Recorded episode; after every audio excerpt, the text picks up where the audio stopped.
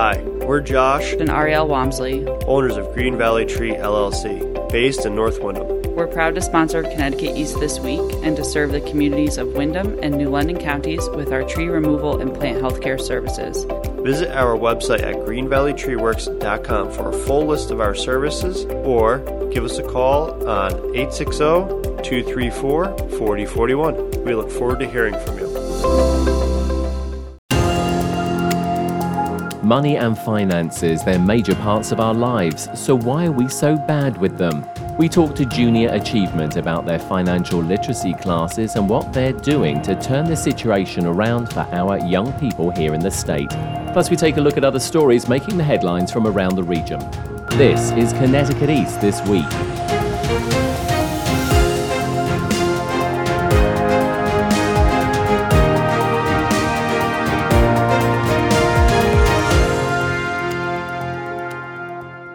Hello, I'm Brian Scott Smith. Money and finances are the cornerstone of all of our lives, from the salary we make at work to the mortgage payment on our home or our rent to the products and services we buy to the food we purchase at the supermarket.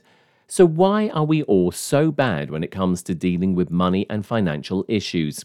Debt has become commonplace in our society and credit often too easy to obtain, creating unhealthy financial situations for many. But things are about to change, at least here in Connecticut, as Governor Lamont signed into law earlier this year that will require high school students to complete and pass a course in personal financial management and financial literacy in order for them to graduate public high schools in a bid to better educate future generations when it comes to dealing with money. I caught up with Jeremy Race, CEO and president of an organization called Junior Achievement of Southwest New England that has been providing financial literacy courses to students here in Connecticut on a volunteer basis, with a frank discussion about why we are so bad with money and what needs to happen to change the status quo. Jeremy, welcome to the podcast. Thank you for having me, Brian. Exciting times here in Connecticut. I say exciting. I mean, one could actually say perhaps it should have happened a long time ago, but the governor recently announced that in high school to graduate coming this fall onwards in 2023, high schoolers will have to undertake a form of financial literacy program or financial management programming to help them educate. How exciting is this for you? Because your organization has been around for a number of years and already you're here in Connecticut and you're providing that on a voluntary basis. Yeah, no, I mean, I think I think most people will will agree that financial education is, is critically important. You know, we, we teach young people how to drive a car and that takes months and almost a year to learn how to drive a car but yet we're not to the extent that we probably should be is teaching young people how to manage their finances and, and make smart financial decisions that you know will affect their future so i think we're, we're hopeful that, JA can truly be helpful in you know, helping bring this law into fruition with with many schools here in Connecticut. You guys, as we said, you are the president and CEO. You have a big team of people behind you. I mean, what was the impetus for you to create the organization that you did, and which obviously is now supplying, as I say, a variety of different courses and programs, not only in this country but obviously worldwide. What was the impetus behind that? I think, I mean, JA has been around, you know, nationally for over 100 years, and I think we've been in Connecticut for probably 70 plus years. The thought process was, you know, we need to teach young people at that point, you know, the power of entrepreneurship and how business creation can drive the economy. So for many years of JA's history, the real focus was on business creation and entrepreneurial concepts. And, you know, probably 40 plus years ago, you know, junior achievement started to evolve. And then at that point, started to teach financial literacy and started to teach you know work, uh, work readiness and and those have now become our, our three pillars brian so now we have you know financial literacy work readiness and entrepreneurship make up the fabric of what junior achievement uh, teaches on a daily basis. I'm going to put you on the spot a little bit here, and we're not trying to of like you know um, step on anyone's toes here. But why do you think nobody has actually really grasped this, and we've had this in schools, you know, as a standard? Because it is such an important thing, isn't it? A lot of us, I mean, even at my age, I could probably still do with a financial so like literacy program to help me in certain regards. Yeah, listen, I mean, I, have I've made no mistake. I've been at I've been with Junior Achievement for 22 years, and I've I've been very honest with people saying I wish I had this stuff when I was younger. It would have spared me a lot of personal debt and, and probably some bad financial decisions, you know, in my 20s, which is when a lot of those, you know, kind of fortunately sometimes bad decisions get made by young people. I think there's lots of reasons. I mean, I'm not going to pretend to know all the reasons, but I think there's there's a lot of things that need to get taught in, in schools, and we fully understand that. And I think you know it's it's taken some time but you know financial literacy i think people are starting to realize that if we wait too much longer you know, are we doing our young people a disservice, right? I mean, there's a pretty unfortunate stat that I've talked about in, in recent years that in America, 42% of Americans have less than a thousand dollars in their savings account. Think about that, right? So that's pretty scary. That's not even enough to you know carry a carry uh, your your rent or your car payments or your bills. So if junior achievement and others can now finally get in front of more young people and teach them, that would certainly prevent a lot of debt and, and other bad decisions from being made. So I think uh, you know Brian, my sense is there's just enough of these stats have been talked about in, in, in, a, in a more powerful way that people are starting to realize we have to do something to try to get ahead of this. What is interesting is when you look at our education systems, be they here in the US or elsewhere around the world. I mean, you know, we get taught math and we get taught English, you know, all of those essentials. But finance is the cornerstone of everything. I mean, you know, when you do leave, when you, as you say, when you get a job, you know, understanding, you know, what you're getting paid and maybe paying into sort of like a 501k or sort of like a, a pension if you get a property, understanding, you know, leasing agreements or understanding about a mortgage it really does seem quite startling that we just haven't taken this seriously for so long. It's that's the million dollar question. A lot of us are, are good at spending money, right? And, and I don't know, maybe, maybe again, I'm not gonna pretend to know all the answers here, but I think, you know, maybe as a generation, we're now realizing that, you know, we want our our kids to not go through the struggles that we did. And by learning to save and you know what is a viable income to make and support a family. And that's part of financial literacy is helping young people understand that you know making smart decisions sometimes hurts too right? I mean you're, you're there's opportunity costs. If you're going to save you know 10 or 20 percent of your your income you know that means you're not spending that 10 or 20 percent on on other things but i think once you start to teach young people things like compound interest and how stock market works and how bank accounts works and how money markets and and 401ks to your point and pension you start to show people that hey if, if you save x now at the age of whatever 20 21 here's what those dollars can be when you retire. And people you know now start to understand that social security may not be here forever.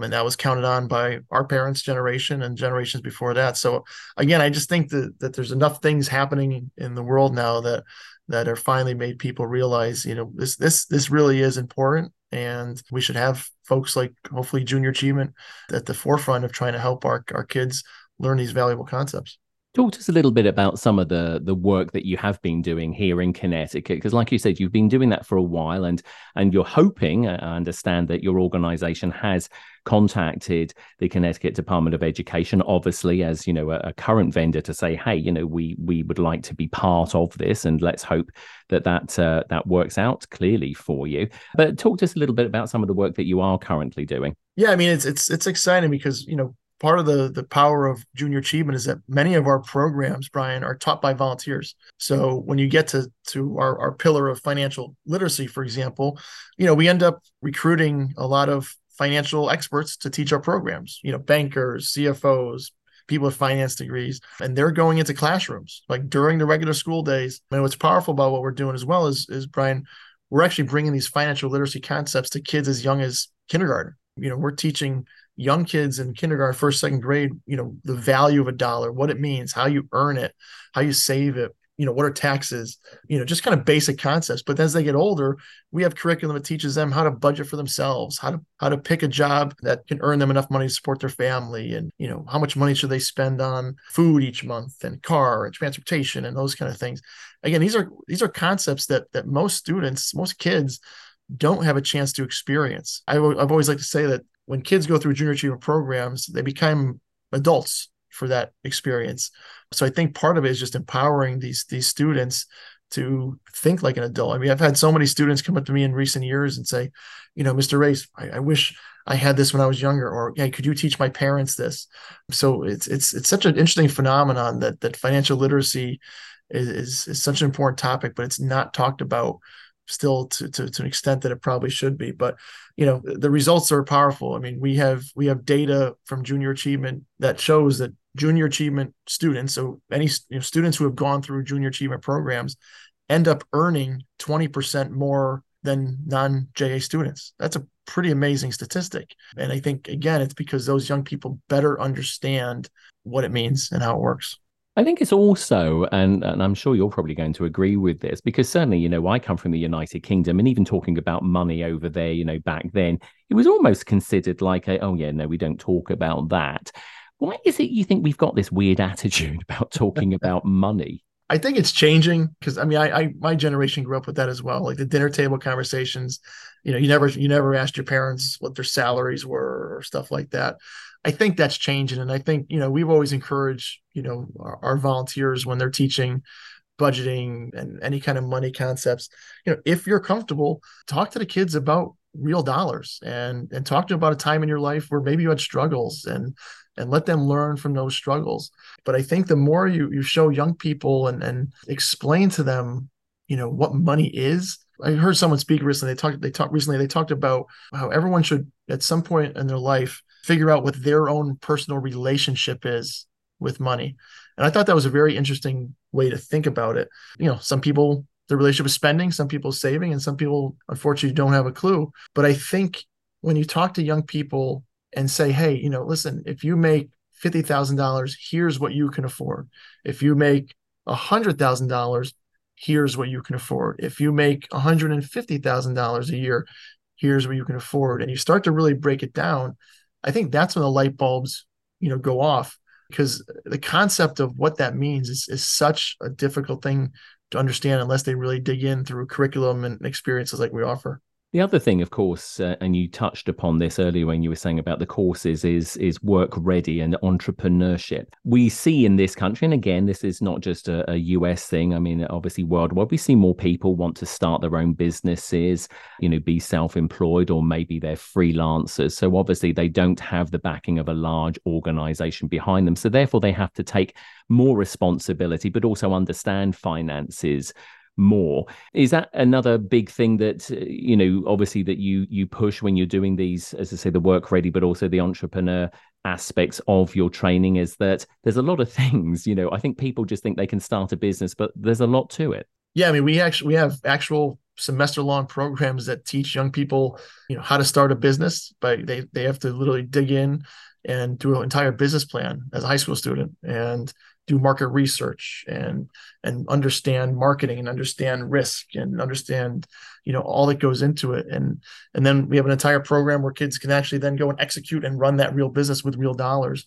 I think that's when that real learning takes place. I mean it's when, when it's hands-on when it's something they can set a goal and, and work to achieve it. One of the big things we do is, is career inspiration these days brian and, and just getting young people to better understand their own skills and their own likes and, and what do they want to do what do they want to be when they grow up and if we can help connect those dots for them, help put them on a pathway, they'll be happier employees or happier business owners. That's the case. If we can also build in that financial knowledge, then they'll be smarter, smarter business people as well. Because we do seem to live, it, it, seems that we we seem to live in a world of boom and bust. I mean, you know, getting hold of credit seems relatively simple-ish. You know, not everyone can get credit, but I mean, we do seem to live in this like rather throw throwaway world where we don't often give a lot of thought about these things. And then also then i suppose let's use the the situation recently obviously with the worldwide pandemic. We then sort of really expected the government to step in and help us all out with things. And you know that's not how we should be living life. Yeah i mean I, will say it again. I mean it comes down to you know save learning how to save money is a very challenging concept. It takes discipline and I think again, kind of back to that stat I just shared with you, you know, 42% of Americans have less than a thousand dollars in savings. If it were that easy, you know, more people would do it, right? So again, I think that's why the younger we can get in front of students, at elementary, middle school, and then certainly by high school, get them to start practicing, not just learning, but practicing kind of what we're preaching. I really do think they'll they'll be better off. And of course, any of these financial literacy courses, I mean, this must be a constantly evolving thing because, you know, the world changes, business changes, you know, finances change. So, Uh, this isn't really a one and done. I, am guessing it's more about creating foundation really in people's minds and then getting them to sort of like build upon that and just remind them that yeah, this isn't this isn't it. You need to keep working on this. It's it's it's like riding a bike. Uh, teaching high school students some basic financial literacy is better than nothing, but I think they'll be much better off if they start to get some repetition. Right, just like riding a bike. You want to get on it, you're going to fall a few times. You you know you're going to scrape your knees you're going to get hurt a little bit but then you bounce back up right? You get back on the bike and and same thing with finances is the same way. You're going to make mistakes and you're going to you know have some ups and downs peaks and valleys.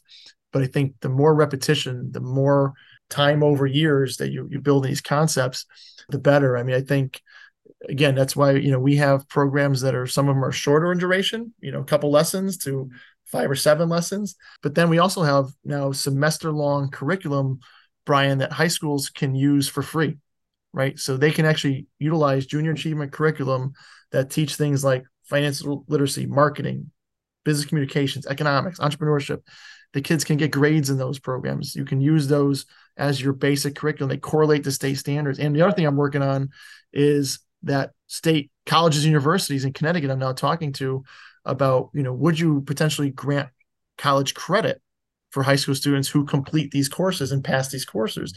And and brian the answer i'm getting is yes. I've already had three or four major universities in connecticut say yes their curriculum is so strong. If high school students in any town in connecticut take these courses pass them and then come to our university or college we will grant them three credits. That's brand new that's exciting it's powerful and and i think you know, it just again another demonstration that um, our stuff is pretty good.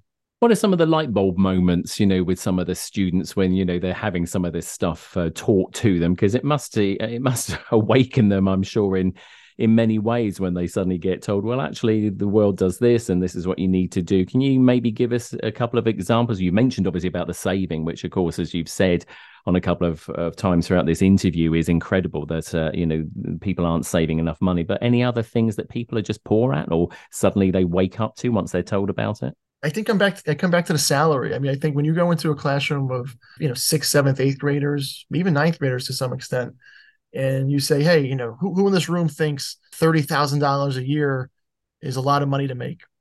And in 2023, when you still see half of the hands in that room get raised. It's eye opening, right? Because then you start to go through, okay, well, let's talk about an average car payment, what that costs, an average cell phone bill and cable bill and and rent expense. And you start going through those expenses, and all of a sudden, as you're going through these, these exercises, kids realize, oh, wait a minute, Mr. Ray, I, we ran out of money. I said, that's that's the point, right? So thirty thousand dollars actually isn't enough. Those light bulbs moment come come on when you see these young people start to understand. Okay, well, maybe I need to make fifty or sixty and more those are light bulb moments. Light bulbs moments when when you have young people say things like after some of these curriculum, these lessons, say, "Wow, now I get it why my mom and dad won't buy me those two hundred dollars sneakers that I've been begging them for, you know, for the past two years." Because at the time they don't they just, they just hear mom and dad saying no, but now they start to understand. Well, wait a minute, that's a lot of money, and and I I would just say, mom or dad, we'll put it on that plastic thing, that credit card. But then once kids start to understand what interest is and all of a sudden those $200 sneakers over X number of months are now just making this up $240. And kids are well, they, hearing young people say, well, wait a minute, why would I pay more than 200 if that's what they cost? Well, because that's what credit card debt is. Right. So I, I, I, they're basic concepts that I think a lot of adults understand, but when you put into context for, for young people in specific examples, those light bulbs go off like fireworks. It's unbelievable.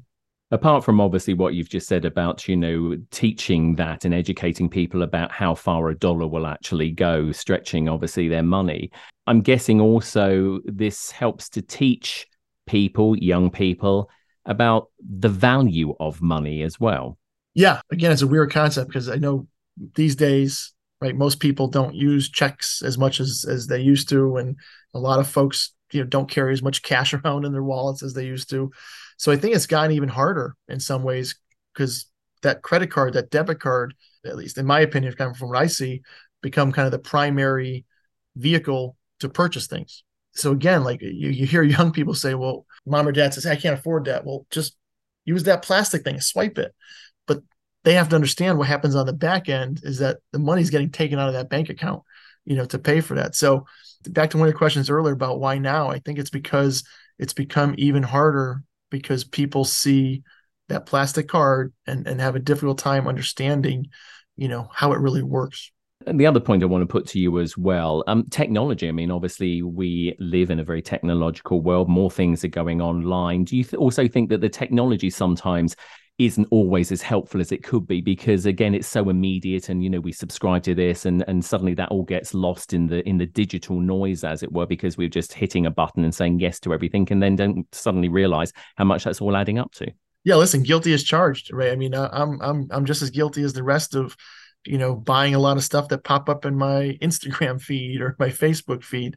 And you know so for young people again you know they're being constantly inundated with you know shopping they're be, they're basically being invited to shop right? When when you and I were growing up in order to go shopping we had to have someone take us to a store right? We had to make a conscious decision of I need X I'm going to go get X and I might even save for X. But now you, know, you can't go online for more than 5 seconds and be inundated with invitations and a lot they, they seem personal to buy something and, and stuff that we like right? So i think it's it's a tough world for sure. And I think the technology makes it even tougher, Brian. Well, Jeremy Race, President and CEO of Junior Achievement of Southwest New England. It's been an absolute pleasure and an eye opener talking to you. Thank you for sharing uh, with us some insights and also about the work that your organization does and continues to do. And uh, obviously, it is important stuff, as we said. We'll uh, look forward to seeing what happens with the the new course here in Connecticut later this year, and uh, certainly I'm sure we'll be coming back to you for some further financial advice in the future. But in the meantime, thanks for joining us on the podcast. Thank you, Brian. Appreciate the opportunity.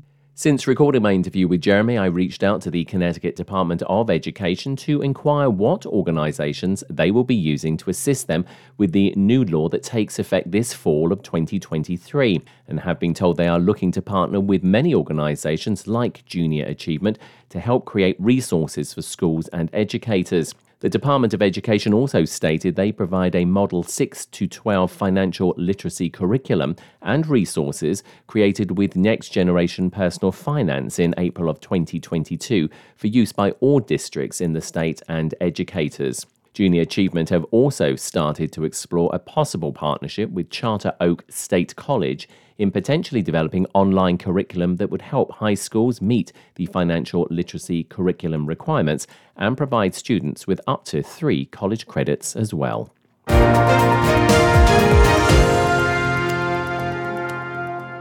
As veterans, we're no strangers to helping others. That's what we were taught service before self. But we do have one question for the veterans listening. When was the last time you reached out for help? If you or someone you know needs resources, whether it's for stress, finances, employment, or mental health, don't wait. Reach out. Find more information at va.gov/reach. That's va.gov/reach. Brought to you by the United States Department of Veterans Affairs and the Ad Council. It's hurricane season, and your trees can be damaged by high winds. Green Valley Tree has you covered with our emergency tree service outside of our regular business hours. We offer emergency tree service by bucket, crane, and climbing for residential, commercial, and even municipalities across eastern Connecticut. From full tree removals, uprooted or broken trees, to broken, hung up, or fractured tree limbs. Call our emergency hotline on 860 966 5710 or visit our website at greenvalleytreeworks.com. Time now for a look at other stories making the headlines this week. Connecticut's Attorney General William Tong is undertaking a statewide tour to raise awareness about issues facing older adults in the state and to promote his department's Elder Justice Hotline. Tong visited residents at the Masonicare Senior Living Community in Mystic recently to talk about the increase in scams targeting older people.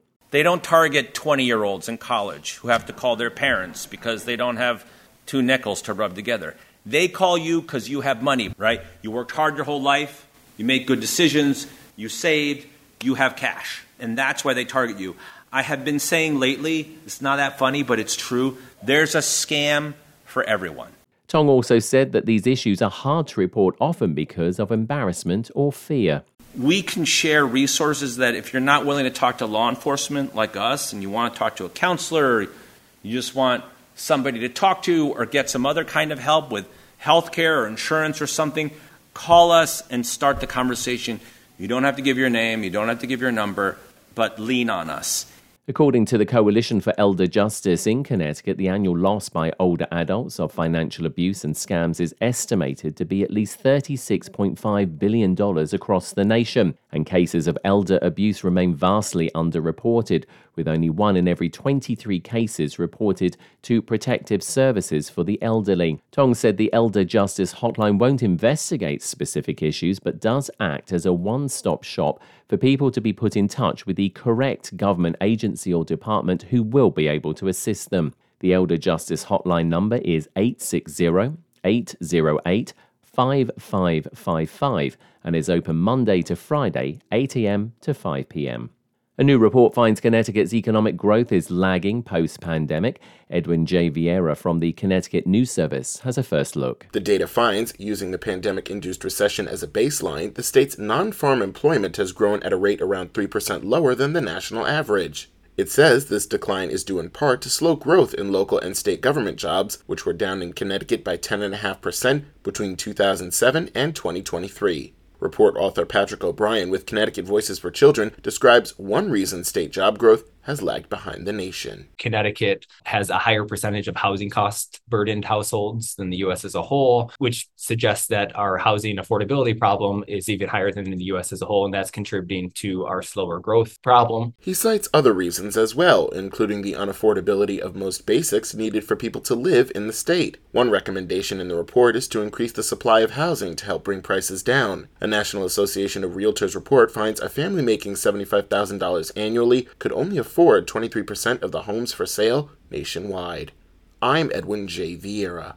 One of Connecticut's iconic shopping experiences turned 50 years old recently. Old Mystic Village in the town of Mystic opened its doors back in 1973 and was built in the style of a 1720s colonial village. Chris Regan is the current property manager of the village and took an emotional journey down memory lane of other iconic buildings that opened back then, especially the World Trade Center in New York. When we talk about it, it's the 50th anniversary being on that day is kind of remarkable to some degree, but sad at the same time. It gets me every time when we talk about it as September 11th, 1973, is when we opened up. And it just blows my mind that we shared the same date. And that's why we put it on the 12th. Regan also acknowledged his mother, who founded Old Mystic Village and is stepping down to retire at the age of 86 for her entrepreneurial spirit. Joyce Olson Resnikoff is Regan's mother and co founded the village with her late father, and says part of her mission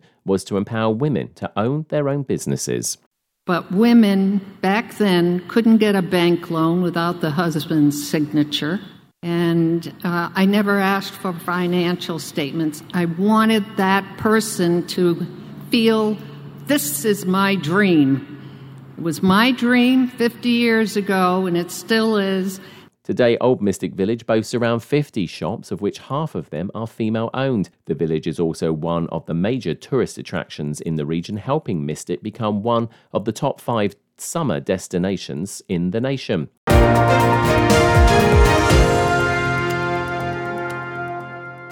That's all from us for this edition. Do send us your questions and story ideas to the show via our website at connecticut east.com or Facebook or Twitter at Connecticut East and on Instagram at Connecticut East this week.